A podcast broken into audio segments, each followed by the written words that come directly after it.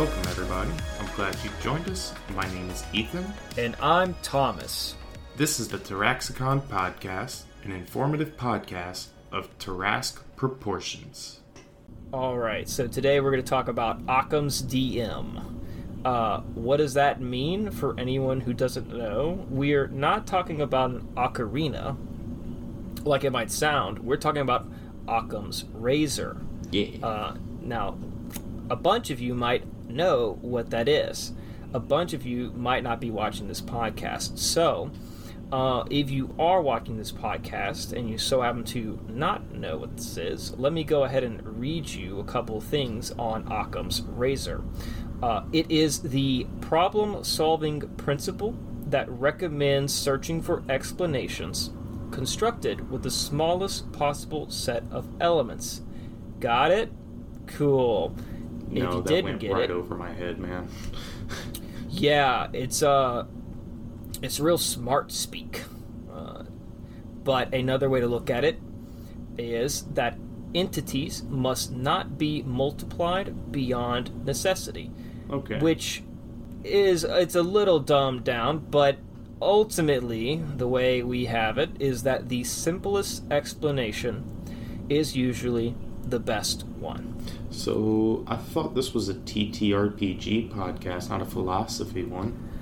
Well, the good news is that philosophy applies to almost anything, including a T T R P G. Dang you, philosophy. Dang you, you can't get rid of here. Why do we need this? Get it out of here. So now we'll go back to the, the title of the episode, Occam's D M, which is just basically uh, how to D M simply, which is usually, in my opinion, the best way you can D M. Uh, mm-hmm. I agree. That's how I like to do it as well. Anyways, that's the episode. See you next time. So we're going to um, get into some, uh, I wouldn't say, mm, you could argue simpler ways to D M, but uh, way I would say more of ways to look at the way you D M in a more simple uh, light. Uh, I just want to go ahead and make a first statement here that one of our first things that we would recommend you do if you are looking to be a better D M is first you should actually watch our last episode, which is about helping your players and helping you as a player as well, because right. You as a D M are a player. You are on the same team that your friends are as well. So if you haven't watched that one, you have, still have time. We'll still be here. Don't worry. We'll wait. But uh, while you are gone, we are going to talk a little bit about uh, the first things about DMing. Yeah, I like to call them the three pillars of DMing, you know? The exploration, the combat, the social. And uh, we also have another one, but we'll get into that in a second. So, uh, Ethan, assume I am uh, a noob, which is a phrase that is, I, don't, I would argue isn't used much anymore. Um, no, we're what old. What is... no, no. When did this happen? My hip, it hurts suddenly. uh, what is exploration? Well, I mean, that's simply just discovering places with your friends, traveling around in the world, whatever world you're playing in, you know, exploring. Mm, consider me learned. Yes, uh, sir. And I would assume that, by that logic, that combat... Yeah, absolutely. Would be discovering new enemies and traveling the uh, obstacles and uh, killing people. Yep, yep, uh, yep. Probably mostly the killing people part, actually. yeah, more but, than uh, most of it. Yeah. But, the, yeah, I would also like to make a moment, or take a moment to say that combat, you do fight people, but it's not... There are special circumstances that would be under combat, that wouldn't necessarily put you up against enemies, but uh, obstacles. Like, yeah. For example, uh, rolling boulder, or a chase sequence, or a trap. Yeah. Uh, things like that. Yep, and then there's the social, so pretty much any time a player is going to interact with almost anything in the world, uh, be it N P Cs, groups, factions, those types of things, and the impact that that derives onto the world. What's that last thing you was talking about, though? Nah, it's not a big deal. No. But it actually is. So uh, oh. the last thing, I would actually say it's the most important part, even though I wouldn't consider it's a pillar. Uh, it's, it's more of the ground from which these pillars are built upon, which is the meta. Uh, we've mentioned it a little bit last episode, but we're going to mention it a little bit this episode as well. Uh, it is important as part of your DMing toolbox that you do recognize the meta, you understand the meta, and you, I wouldn't say control, I would say you help organize a place for it, uh, which would be uh, allowing your players to strategize before encounters or boss fights, or just to, you know, help figure out, you know, what their character's abilities are, or even if they just want to shoot the shit and just talk at the table. Um, obviously, you might have some problems, and you, as the D M, are partly responsible for controlling that. Uh, but uh, it is, uh, nonetheless, a important part of DMing. Yeah, absolutely. Yeah, so the thing about letting your players strategize is it will allow them to not fail so often, but I think it is a good point to also say that it is good for your players to have consequences. Yeah, I mean, consequences are always good. You know, it makes people feel like their actions mean something in the world, you know, whether they be good or bad. And validate um, that player agency, y'all. And that, those are some big words there, Thomas. Let me go back to the Wikipedia. uh, I love this word. I used it last episode, and I, I, I feel like I'm going to keep using it. But mm-hmm.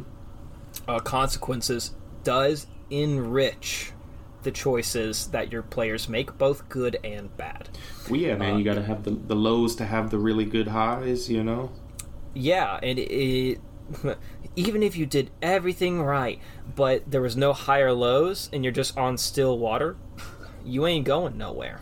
Yep, yep. You got to have some wind. I guess that's actually a good analogy. If, if, if this is a story in the DMing where the ups and downs of the waves on the ocean, you as the D M would be the wind. Mm. But ultimately, on still water, uh, they will barely have anywhere to go. Now, of course, that would be the equivalent of you as a D M giving them the push, but that is to say that if you're not doing that, uh, they're not going anywhere.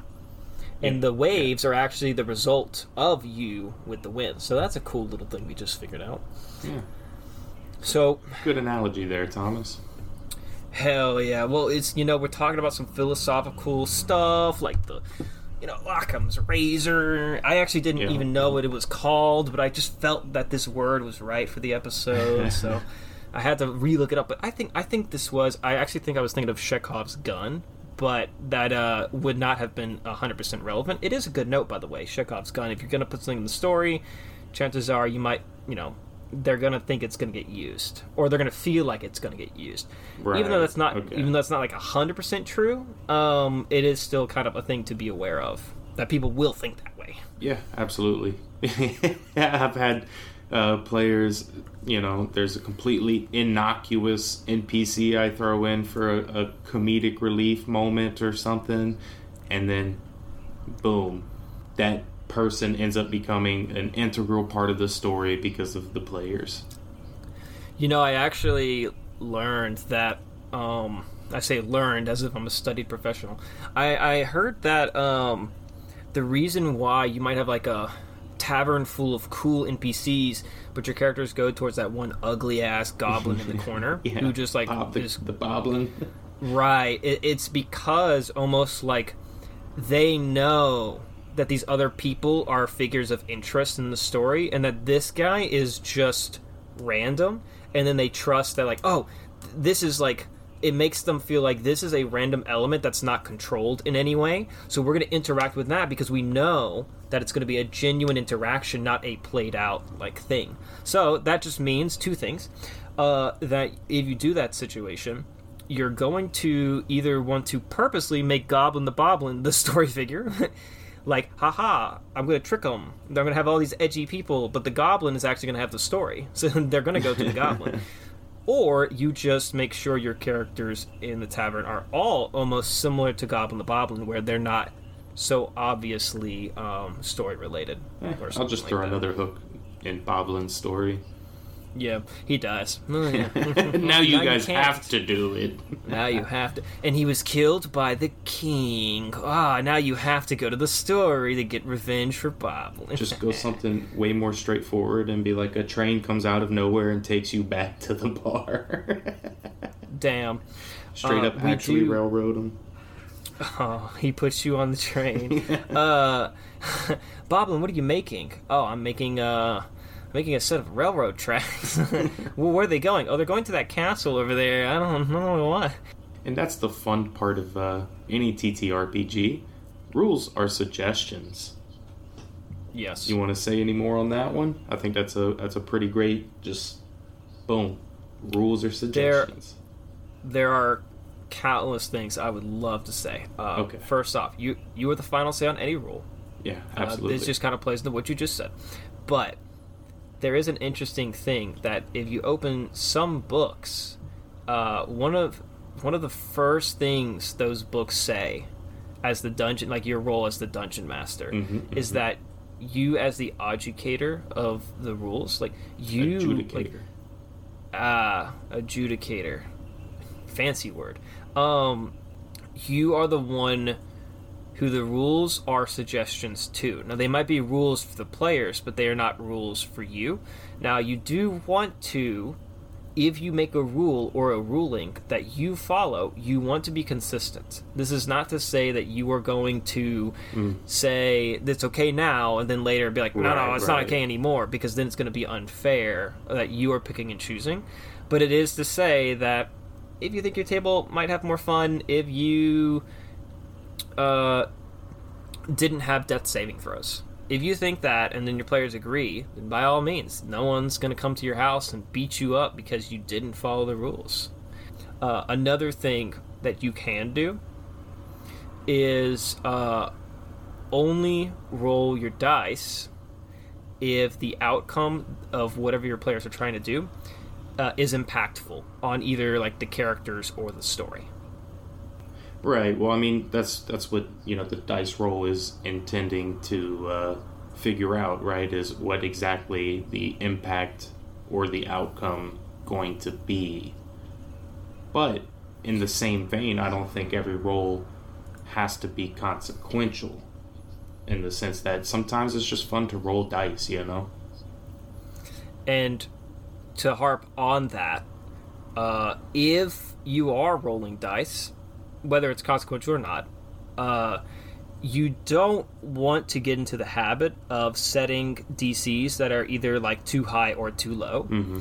Uh, and I I am guilty of doing this. I will just, I mean, this is kind of the perspective. If you are just going to, you know, people like rolling dice. If you are just going to want your like friends to roll dice, then it's okay to make the skill check, I don't know, D C two, because you just want them to fucking roll for it in case they make a natural one, which in some games, a natural one doesn't count as an automatic failure, but maybe in your games it does, because you don't follow the rules, you rule breaker. Um, but Scoundrels. If you are trying to have a reasonable D C, it's always good to have it ten uh, or more.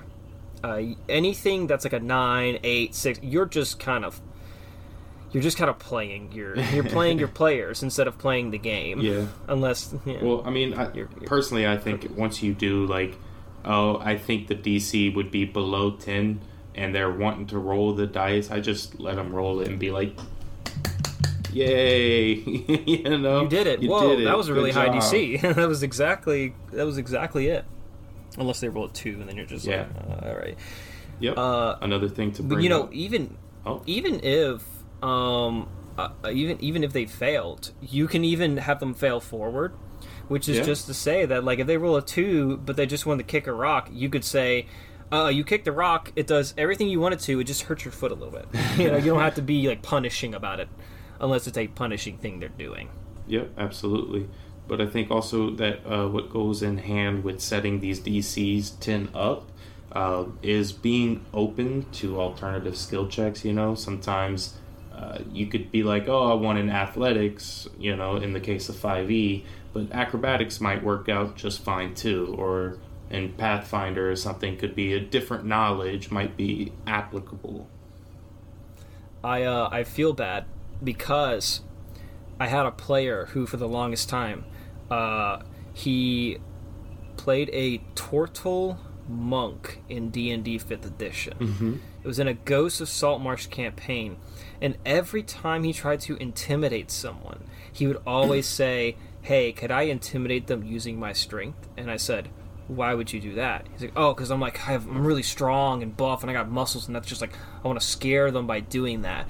And I was like, no, dude, you can't do that. That's not, that's not the rules. I mean, that doesn't even make sense. You can't, the skill checks for for your charisma or your intimidation is charisma. You, you can do persuasion or deception, but you can't do that. And then I found out that you very much can. Yeah. In fact, I even saw like Jeremy Crawford do shit like that, or Chris Perkins on like Acquisition Incorporated or some shit. Just be like, yeah, just do this, give me this. And then yeah. I was like, oh no. I just completely ruined that dude's roleplay, and he could have... To be fair, he was a not only a medic gamer, but a power gamer, and he knew the rules like the back of his hand, so he was already doing some shit. Like, uh... he was doing some shit. So, it's like, I mean, he's not a bad person for playing the way he wants to play. I was just saying that, like, he was he was trying to get every inch he could. Yeah. And this was just one of them that I was like, no, no, no, you can't do that. Treating it like a video game. Mm-hmm. Gotcha. That he's yeah. like a professional. I think it's like a, kind of a thing just of being a D M that, you know, you, you always have those moments where you look back and you're like horrified at what, what you did. You're like, oh my God, I did that? I, oh man, oh, you just, you made me have a, another flashback. Oof. Uh, growing into the D M role and growing up being a D M, uh, man, if you thought you were, if you think currently that you're not so good of a D M, just imagine, just take ten years off your life and then imagine how you would do it. Oh, uh, man. How you would figure that out. Uh, because I remember ten years ago, ugh, ten years ago, uh, when I first started DMing, the things I would do that did not make... I remember, for example, just a, just a brief thing. I remember when I started a campaign, I started by giving the players, I let them create their own personal magic item. And the thing is, is as a very smart intellectual D M, you might be like, oh, I'm going to limit it, I'm going to restrict it, they're like level five or something, so I'm going to make sure it's within that damage. Nope. Literally was like, make whatever you want and you have it. And they loved it until they literally just started killing everything. And then they were like, this isn't fun anymore. Why did you do this to us? And I was like, what? I when I realized my mistake, me, well, I to, to be fair, they didn't ask for their own magic items. Oh. I just said, hey guys, let's just make, let's just be really cool. Let's do it. I when I realized my mistake, I tried to make the story about how like, to progress the story, you must give up your... They all made weapons. Magical weapons. I was like, you have to put all of your weapons into this one catalyst in order for it to work or activate. And the, I was like, the moment they do that, it won't come out ever again. It's stuck. And I was like, I'm going to take their weapons by doing that. But Ooh. then they didn't do it. They wouldn't. Yeah, so then the campaign wants to ended. give up their, uh, their thing they just spent a lot of time doing. Well... there was a lot of layers to this shit, player. Um, Fair enough. But moving on, yeah, another yeah. thing that we can uh, talk about is that if your players are doing a thing like a obstacle, a encounter, a puzzle, uh, you probably might have had this happen, or maybe you haven't yet, but they will get stuck. There will be times, I mean, I've seen the stories on the internet where people are like, I literally made, I generated a puzzle that can be solved by a uh, third grader. And my players, a full, like, engineer degree people couldn't figure it out. Yeah. And it's very simply just that lack of sense, you know? Yep, like, yep. Your players don't get to see it. They don't get to hear it or feel it. They're pretending that it exists. It's very hard to establish limitations yeah. in your brains of what a puzzle can and can't do. It gets a lot more abstract up there, you know? Mm-hmm. Which, you know, has its benefits. But when they do get stuck like that, because they will. Eventually, they, they will. Unless you're really great at making puzzles, I suppose. Uh, the way to get out of that is that you will basically just take the... F- I wouldn't say the first, because it might be suspicious, but you will take an opportunity when it arises to reward a player for either being creative or taking a risk. So if the puzzle is you got to put the red ball in the red light, blue ball, blue light, yellow ball, yellow light. If that's the puzzle, and they have the red ball and they put it in the yellow light, or they do something adjacent to that, uh, you you can make them be like, huh, dude, roll a check. And, you know, the D C, you can they might think the D C might be fifteen, but the D C to you is five. They'll roll it, and you'll be like, oh, man, you succeed. You find out that um, what you find out, your character learns in this moment that the ball does have something to do with the lights. You're not sure anything else more than that, but you do know that you have three balls and you have three lights. Uh, and you reward them with that, and that makes if you if you just outright tell them that, they'll feel like you're just giving it to them. But by making them waiting for them to do a thing that is positive, even if it's negative, you can say it's negative, but you learn this. It rewards that process, and it, it gets them closer to the uh, solving the problem. Mm-hmm, mm-hmm. Uh, I think it's also really beneficial in problems that are time sensitive. Uh, because people will typically feel more pressured to act um, and try things and take those risks, and that's when you can, you know, reward that, and uh, yeah, makes people really happy. Worst case scenario, if they can't figure it out and they're not getting the hints you're doing, uh, if they haven't figured out the puzzle yet, you're fully within your power as God to um, just change the puzzle. Make it so that the problems that they are, the direction they're going in is the right direction. For example, to the ball and the light analogy, let's say they just can't figure it out. Well, then all you got to do is change the puzzle. Oh, um, when someone picks up the red ball, it starts beeping, and you feel a pull to the red light. Yeah. And they, they go into the red light, and then you're like, oh, once it does that, it lights up, and then you just, you know, so on, so on. You just change. Instead of them having to put it there, you just make it, like, pull them there while they're holding the ball. Right. And then it just kind of works. Uh, throughout all of this, there is a thing you want to do. It's just another little quick tip we can give you. Uh, you want to be very good at establishing your poker face. Yep. Yeah, you don't want to broadcast your intentions to your players, be it good or bad. Uh, not to say that you shouldn't use foreshadowing or other literary elements to enhance your story, but you don't want to, uh, you know, hey, there's these three chests, you only get to pick one, and when they go to the middle one, you know there's something really cool in it and start getting excited for them, because then, you know, they know. It takes away the surprise. Or you can use it Uh, in the opposite way, yeah. which is you can be very enthusiastic about them walking right into this trap. uh, and they might be like, oh, we're doing the right thing. He's smiling. Yeah, well, if you're a good D M, you know, I'm going to toot my own horn here, you'll get messages from your players like, man, I can never tell if what you're saying is the truth or not. And you'll just say, huh. And then you... you I just uh, hit him with it. You, Makes for good story, though. But that story, though. Speaking of stories, uh, the next thing we're going to talk about uh, when you're DMing mm-hmm. is how to basically, uh, let's say, talk properly. Which isn't to say uh, that there is a cadence you should have, but... Uh, there is a difference between a D M who describes a scene plainly versus one who uh, actually takes the time to illustrate what the player should be like feeling or sensing. Mm-hmm. Yeah. Uh, well, you know, using sensory and uh, what is that, imagery in your your when you're trying to describe something, it's really good. You know, to touch on most of the senses. Um, you know, if you're describing a sunset, you know, describe the the touch of wind or sunlight on their skin, and you know, can smell dew forming or those types of things, and uh, it helps bring people into the the world more.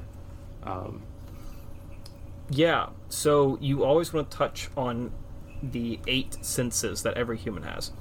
Uh, you want to touch on the uh, sight. What are your what do your players see? Yeah. Uh, what do they hear? What do they smell? What do they feel? Uh, what do they, when I say feel, I mean feel as in physically, but then what do they feel mentally? What's the vibe of the place? Now, I believe I got two more here, so um, let's see, what else do we got? uh, Ethan, why don't you go ahead and tell me the other two senses that may or may not exist? Oh, goodness, I don't think I could. Um, let's see, you, you got sight, sound, smell, touch, uh... Ethan doesn't know it, but I've purposely put more senses than the ones that exist. Yeah, so I'm, I'm sitting here trying to think, and I'm like, you know, racking my brain, and I'm like, uh, vestibular? where, no. You know, where you uh, can tell if you're upright or not? That is true. Um, orientation, the sense of orientation is true, but that's after that point. You don't need to get that yeah, far into it unless you're wanting, wanting to be very special. Uh, another thing you could do, if you touch on all those things, another thing you want to keep uh, up with is sp- the way you speak with, uh, let's call it variety, but it might be better known as like pacing. You want to pace the way you talk. Um, you can talk, I wouldn't say you don't need to talk very fast as if you're trying to list the, the dangerous, deadly side effects of like, uh, you know, skin protection uh, medicine. Um No, but if but you, if you're in a, a spot where, you know, that you kind of want to rush them along, picking up the pace of your speech kind of helps that feeling of, oh, we need like to Like a rolling go. boulder yeah. coming behind you. You want to be, it's a very quick, fast-paced environment, so you, in turn, want to be uh, snapping your fingers, hand motions, or being like, oh, it's coming, it's coming right behind you, it's right there, what are you going to do, what are you going to do, what are you going to do? You know, like, uh, it, it will, uh, I guess, hype them up. Yeah. Alternatively, if you are in a, like, desolate, abandoned, yeah, desert, Ooh, space. Uh, or just in space, this cosmic, slow, yeah. infinite, like uh, meditation. You know, yeah. you want to be uh, working along that variety or that pacing. I mean, yeah. Uh, but you probably already noticed in what I just said there that there is another factor, which is the tone as well. If you are in the Black Dragon's uh, undead swamp graveyard, you talk happy. yeah, you're not going to talk very enthusiastic and very happy and very. You guys over- are trudging along through this swamp. Happy little place with the dead skulls. I mean, you could. That's actually kind of interesting. If you, I mean, if you had an N P C, by all means. But if uh, if you speak appropriately to that tone. Uh, it will immerse your players more in it. Now, I do, I will take a moment to say that I have watched some videos recently of people who try too much to do this. Mm-hmm. Um, you don't want to do this super hard. Um, you don't want to do this as if you're checking off, off boxes on like a podcast or something. You want to... Um, naturally uh, lean into these things. Maybe you don't describe all the senses. That's fine.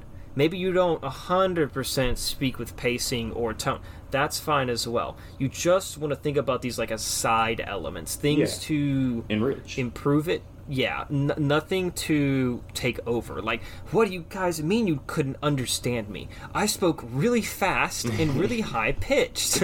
What do you mean you don't understand what's happening? uh, so, with that being said, uh, you also... I'm sure if you're running adventures that are written or that you bought offline or wherever you got them from, maybe even you made them yourself, you might have seen that there comes little text box boxes yeah. or scripts. They kind of want you to read. Hey, look, they did the work for you. Appreciate it. Um, while it is good to read that, you want to consider that, and this happens to me too, you have your D M style and you have the D M style of the text box. Mm-hmm. And you're going to have to kind of move in and out of that or take things from it. Uh, you don't want to uh, stick to one solely. Yeah, I like to uh, just read the box to myself beforehand and then just kind of convey the same important information, but worded however I feel. Right. Uh, I I I read it live, and if I just feel that it needs a little more of something, uh, like, for example, it might say, you walk in and you sit in a chair. Mm-hmm. What I might say is, if it's, if you're investigating a, let's say, a mental asylum, uh, I would say, you walk in and you sit on the chair. It creaks eerily and it echoes throughout the asylum, bouncing off the walls. Like, you you can add a little bit more or less depending on how you want. Let's say you didn't want your players to be scared of the mental asylum because you're going to scare them later on with like a demon in the asylum or something like that. Well, then in that case, if it might say, oh, they sit in the chair and there's an eerie squeak that echoes throughout the halls. Well, instead you could just be like, uh yeah, you sit in the chair. And then you just leave it at that. And then they're going to be like, nothing happens? And you're going to be like, no, nothing at all happens. It's I love hitting them safe. With the, not that you know of. Not that you know. Well, something did happen. Don't worry about it. It's not related to you. Uh, and actually, um, what you said um, could actually be a good, um, let's say, stepping point to our next thing, which is that you want to do things that encourage uh, description participation. Yeah. I'm a big fan of description participation in combat encounters. You know, uh, anyway, describe how you attack the goblin. You know, do you strike him down uh, from a distance with your bow, or do you pin him to the tree with the arrow? However it goes down, it's always fun to let your players describe how they're, they're they serve up the killing blow or their nat twenty. Oh, great times. You know, you just hit them with that, how do you want to do this? Yeah, that um, Matt Mercer. Hit them with that M M, bro. Um, but it, I was going to say uh, that you do want to encourage that. Uh, let's say they roll a natural twenty. Hey, how do you kill them? Obviously, there's a ton of things that, that, that come from that. Mm-hmm. Uh, you will have a problem where you will have players that say, like, I stab him and he dies. And then you're kind of going to have to be like, okay, well, you sure that's all you do? Because that kind of sounds like what you're doing this whole time. So you might have to pick it up from there. Like, oh, okay, well, you stab him. Yep. And, then, and then, you know, you take See, over for them. Episode two, yes, and... Yes, and that's right, bro. Um, but not just finishing blows, but encouraging description participation uh, in anything that they kind of do. If yeah. they're walking down the street, feel free to say, like, hey, as you're walking down the street, what do you? What is your character doing right now? You know, what is he looking at? What are they thinking? You know, like, have them tell a little bit about their character, what their character does. Yeah, it puts them right into the to the world. And and if they're not thinking about it and you bring it up, well, now they're thinking about it. Yep, yep. And uh, if you have to describe stuff and you're having trouble kind of doing it, it's really easy to just kind of imagine it in your head and then describe that and then tack on some senses maybe. If not, uh, you know. Yeah, get into, just like how you're trying to encourage your players yeah. to get into their own headspace, their own theater of the mind. If you're having trouble, remember that you can do that too. Uh, you're technically I wouldn't say you're always supposed to be doing it. I'm just saying that um, if you're playing in this game of imagination, it would make sense that you too are in that space. So if you're having a hard time figuring out, just imagine it. Figure it out in your head, and then, like, fuck it. That happens, you know? Maybe the guy you were attacking uh, wasn't smiling crazily when he got murdered, but you imagine it in your head, and you're like, that would be interesting if that happened. And then, well, now you describe that, and then you got a whole a whole thing that comes from that. Yep. It gets to add more uh, layers. And D and D is like a good cake. It's got a lot of layers. You know, I know cake isn't what you're going to say. um, it is crazy that we're we're going to be, I was going to say, we're going to grow up one day. oh, um, God. What, what I, Let me know when that's going to happen. But um, what I mean is that I have tons of references from growing up, and then I just don't say them because I'm like, I ain't gonna get that shit, man. I'm gonna be like, what the fuck is this dude talking about? What are oh, floppy man. disks? You're gonna say, because when you say, it's like having, it's like layers, and I was like, we both know yep. what what it is we want to say, and we just don't, because who's yep, yep, gonna yep. get that? To be fair, a lot of people will get it, but people in the future will see this and not get it. Well, I don't know, because that Shrek is a pretty like it's a pretty well-known meme at this point. It is, but yeah, I mean it's golden. Yeah. It's golden. So that's a classic. Um, now. Classics and I'm happy for it. I, I, yeah, I'm happy for the classic. Uh, so you're doing all these things. Uh, ultimately, what you're kind of encouraging for your players is activity.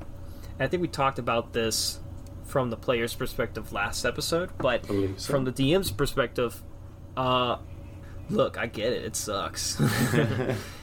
You sit at a table, you say, what do you guys do? And then it's just silence. It's like, in a world where you can do anything and almost everything, you would think that your players would have some idea of what their character specifically would want to do, but you will, if you haven't found out yet, you will find out that a lot of people uh, don't know, or they're rather they're they're waiting on someone else to do something. Right. So it's up to you as a D M to be that settings, that uh, I guess cornerstone of activity, where you can pick out a player and you can ask them what they're doing, uh, but ultimately the goal is you're trying to make your game proactive, not reactive. I think I said this last episode, you're playing a game, you are not watching a movie. Mm-hmm, mm-hmm. Your players might think so, might think differently. They might be sitting there, and the idea is that they have the controller, uh, but they don't know how to press any of the buttons. So instead, instead of playing the game with you, they're just watching you play, which... Right. But it's not from the perspective that you're, like, railroading them. It's from the perspective of that, like, they just don't know how to play. And yeah, I mean, you really have to encourage to the, them. The Mother Maya, you know? They don't know mm-hmm. what they're capable of. And ultimately, that means they're never going to really fully explore, you know, fully go out and, and really do something. You know, everything will have to be practically handed to them. I wonder if a good answer to that is like the pedantics of like an English teacher, where it's like if someone says, uh, can I do that? I think maybe a response should be, I don't know, can you? Uh, uh, mm-hmm. To like maybe make, I know it might sound like you're quizzing them, but I think it might honestly encourage them to be like, wait, I can do this. I don't need to ask if I can. I know I can do this. And of course, there will be a moment, I can jump over the moon. You'll be like... Okay, well, maybe you can't do that, but we can roll try. to see how high. Yeah. And I guess you can try is kind of the, the better response, isn't it? Where, like, can I do this? You, you can try, which is just say, you could do anything, but right. you're going to try. Uh, so another way to encourage that activity is to simply uh, kind of like kids in a... I, I don't know, is it called like a playroom? Where... if you give them more toys, they're more likely to play with the toy mm-hmm. instead of just sitting there doing nothing. So if you give more functions in a scene or an encounter, more things to do, no matter how minor or you know insignificant they are, it will encourage activity. Yeah. Uh, if you just drop your players on a battle map, three enemies right here, you three right here, that's it. That's just, you're just in a circle. The only thing they can do is really fight. Um, even if it's a, if, if, if, if like a social encounter where you're not in combat mm-hmm. per se, they're not really going to know what to do. You got to have things happening, things that are being done, yeah. things that exist. If they in, go like to static a, a, items. a soiree or some kind of social event, they should have mm-hmm. the options of going dance. They, you know, maybe they might want to play music. There's, you know, Get make sure drink. There's a lot of things there that is happening. You know, going on to where they can be. Here, there, wherever they want, and uh, that also helps make the game become more proactive rather than reactive. So, yeah. And to be fair, reactive isn't necessarily a bad thing. It's when you have an overwhelming amount. Yeah, I was gonna say if the game is solely reactive, though, then it's uh, always gonna be you having to give an input, and then they will give an output they think you want. So, with all that being said, uh, I can officiate you as a fully trained D M. Except wait, mm-hmm. there's only one problem. Uh, you know the stuff, but how do you how do you get started? How do you become a D M? Well, so, simply simply put, just say you are. Yeah. That seems, honestly, there's so such a huge demand for D Ms. You can just say you are. Yeah, and then, absolutely. That, Well, what's also really cool is uh, if you're just, hey, I'm the D M. Uh, do you know anybody who wants to play? You know, typically you're going to have no issues finding a, a group to play with. I remember the Dark Age, where it didn't matter if you knew how to D M. There was no one who wanted to play D and D. This was fourth. I mean, to be fair.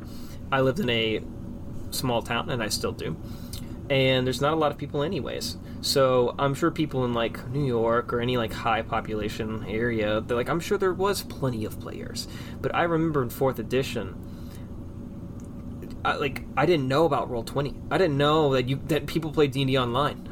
I thought it was only something you played in person, so, like, there was no one. I couldn't find anyone to play, and, and man, that is a crazy feeling, to be a D M. I mean, looking back on that, being a D M and not having players. Now, man, I could post almost anywhere, hey, I'm a D M, who's looking to play a game? And I will get people, strangers, anyone looking to have a good time playing D and D. But when we say about becoming a D M, uh, we're assuming you have a group of friends that are interested.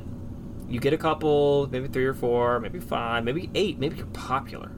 Uh, how do you start that process of becoming a D M? Well, I mean, I think it's as simple as uh, picking a system that you want to play, uh, learning the system, and you don't even have to learn it, you know, you have to know everything from, you know, cover to cover, but Uh, a general grasp of it, enough to be able to, to run those three pillars.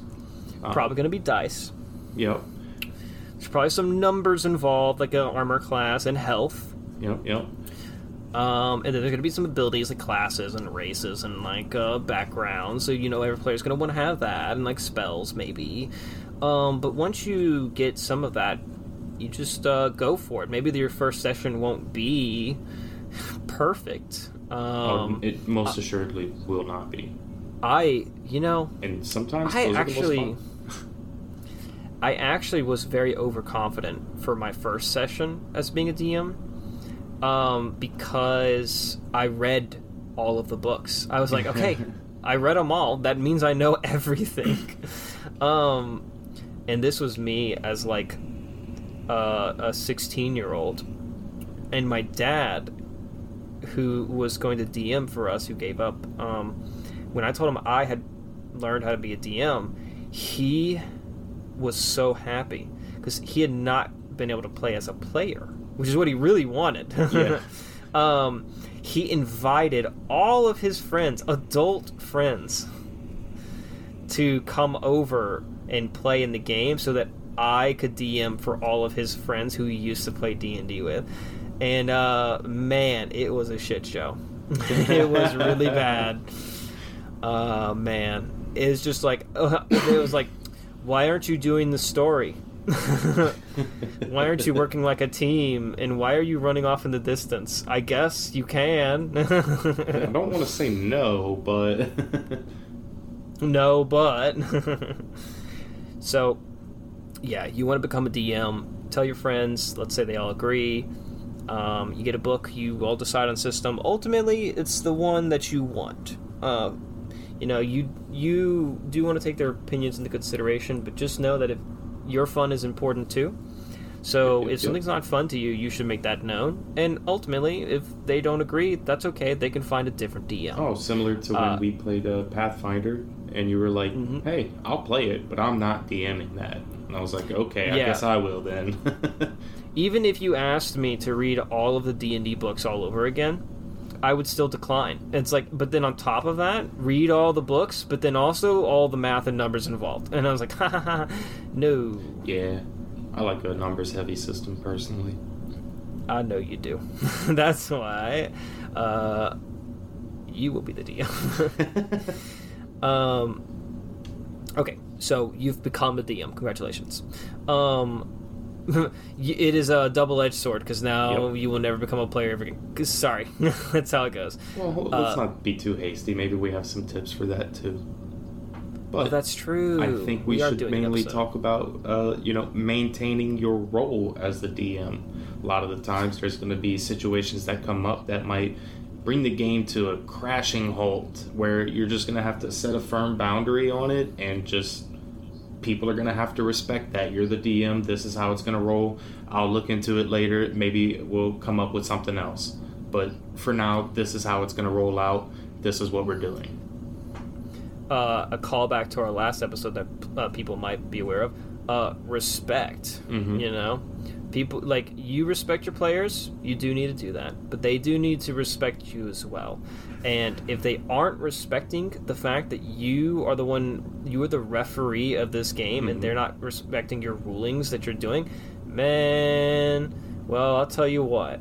We can also give you help on leaving. Let them figure that shit out. Yep, All right, yep. You get a different D M. Now, you don't want to throw hands, spit in people's faces. But you've set your boundaries. You've maintained... It, honestly, to be fair, uh, because of the, it, the entry level to being a D M can be a little difficult, which, hey, that's what we're doing this for. mm-hmm. We're trying to lower that, that, that level so we can get more people in, because... Uh, with a high bar that it is now, and the fact that you might do it a certain way that's fun, um, it actually is going to be pretty hard for people to get rid of uh, a D M. They might ask you to step down, which you can, but someone else is going to have to pick it up if the yep, game's yep, going to yep. continue. But that's not your problem. Uh, the problem is if they are upset with you or you're upset with them, they're not giving you the, the communication you need, it's not fun for you, well, how do you get out? How do you how do you not be a forever D M? Well, good question. I mean, I think there's like, you know, two different ways kind of. Uh, there's the, you know, hey guys, I'm not feeling this. Uh, I'd prefer if somebody else pick up. I'd like to play or I'd like to not play either. Uh, you know, either one. But I think there's also, you know, if you're feeling like a forever D M, Uh, it's always great to encourage other people to pick up the mantle. You know, if, if somebody else kind of expresses a little interest, foster that. Help them figure it out faster to where they're like, hey, I think I want to do this. And then you get to step back. And also a little, uh, I guess, treat to entice them into being a D M is uh, one... They get to be God and do whatever they want. Yep, yep. Uh, but let's say you're playing medieval fantasy and someone else wants to play Cyberpunk. Um, well, that's fine. You can tell them, hey, we can play Cyberpunk. You just have to run it.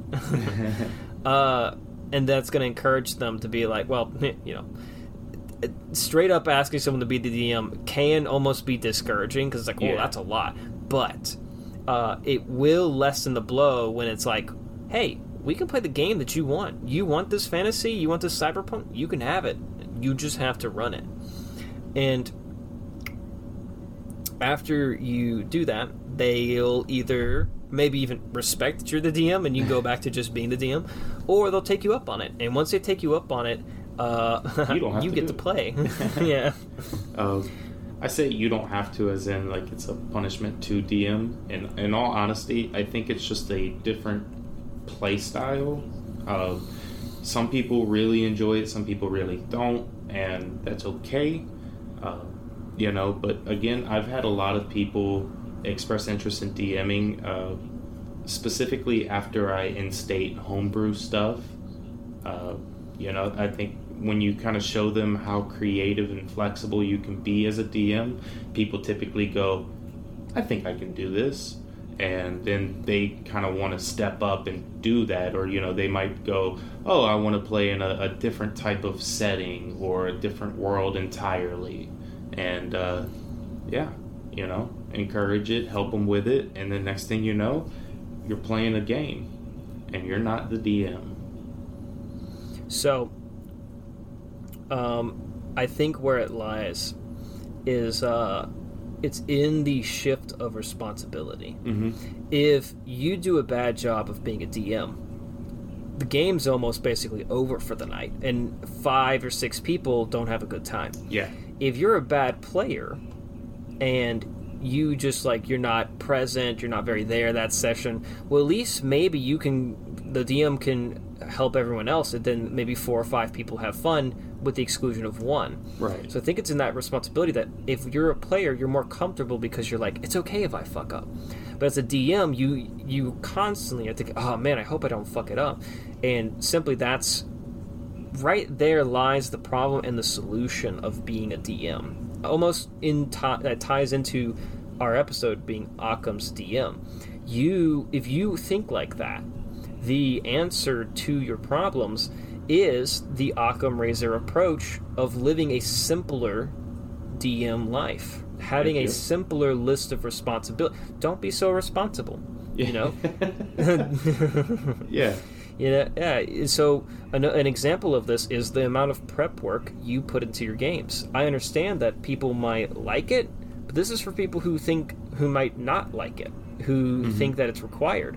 You know, over prepping is a huge thing because your glass can only contain so much liquid. It doesn't matter if you fill it up. Like, oh, I'm, it's overflowing and pouring all over the place, but my players will get to it. No, they won't. They're not licking it off the floor. They're going to drink it out the cup. So, um, and that's also to say that if you only put a single drop of liquid in your cup, sure, they might drink it, but what they're really going to say is they're going to look at the cup and be like, there's no liquid in this cup. Yeah, no so, substance to this game. There's no substance. So you want to make sure that you fill up your cup enough to be substantial, but also not enough that it's overflowing. Uh, how, how do you do that, you say? Well, you got to find out what is right for your table. I think it's mainly what's right for your style of DMing. Yeah. Not even necessarily for the table, because ultimately you'll never be able to control the table. Uh, what people are going to do, they're going to do. Uh, or at least they're going to want to and try to. So ultimately, I think, it, you know, much like a good cast iron skillet, you got to season that thing to taste. Um, yeah. yeah. Excellent uh, chef. Uh, yeah, season to taste, spice up that cast. And, uh, n- you know, let's say you want to clean your skillet. Uh, you don't want to use soap. yeah. Uh, Ethan, finish that analogy for me. What does that mean? Uh, yeah, so you don't want to, like, sterilize your gameplay. That's as best I got. Yeah, what is it? Uh, how do you clean a cast iron skillet? You, um... Water. You... Sc- scrub it. Yeah, w- scrub it with water. Dry it. But don't clean it. Oil it. And then reheat it. I mean, you don't necessarily yeah, have to reheat it. You just most certainly have to oil it. But yes, perfect. Ideally reheat. But, uh... yeah, put in the oven.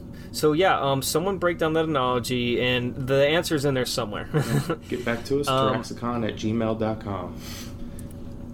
Hit us up for your T T R P G problems or stories, yeah. uh, and we'll see if we can help you. And uh, who knows? You know, you might get featured maybe, in an episode, and you might. Um, you, we might have already had the answer in, in these episodes, but we haven't seen the email yet. So you know, sorry, but uh, it is a interesting situation that's like talking about don't listen to your table, uh, season to taste yourself. It is true, but ultimately, this marriage between uh, your five players and you, your one D M, is uh, this, what would you call it, mental fusion of this like perfectly balanced um, scene, yeah. Where if like your players uh, outnumber you, but and on top of that,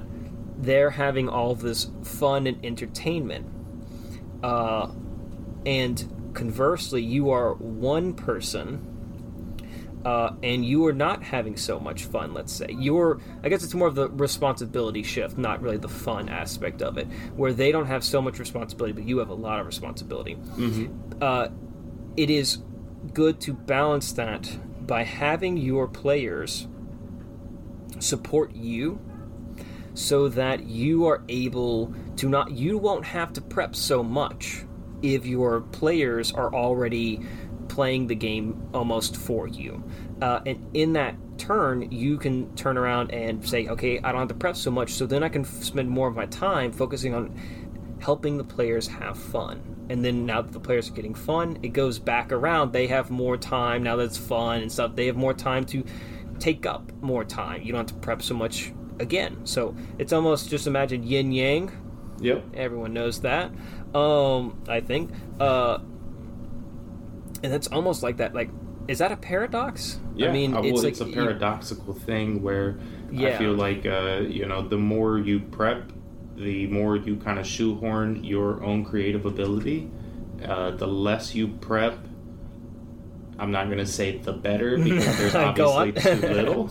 Uh, but typically, I feel like the less you prep, uh, you can kind of have more wiggle room and freedom to go with the flow of your table. Um, you know, and I think also this ties into, so a lot of D Ms will feel, you know, oh no, I'm not prepped enough.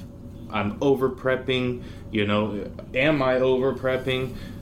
All of these different things, all of that's to say, just be ready to throw all of it out the window, because typically your your table is going to come along and they're going to want to do their own thing.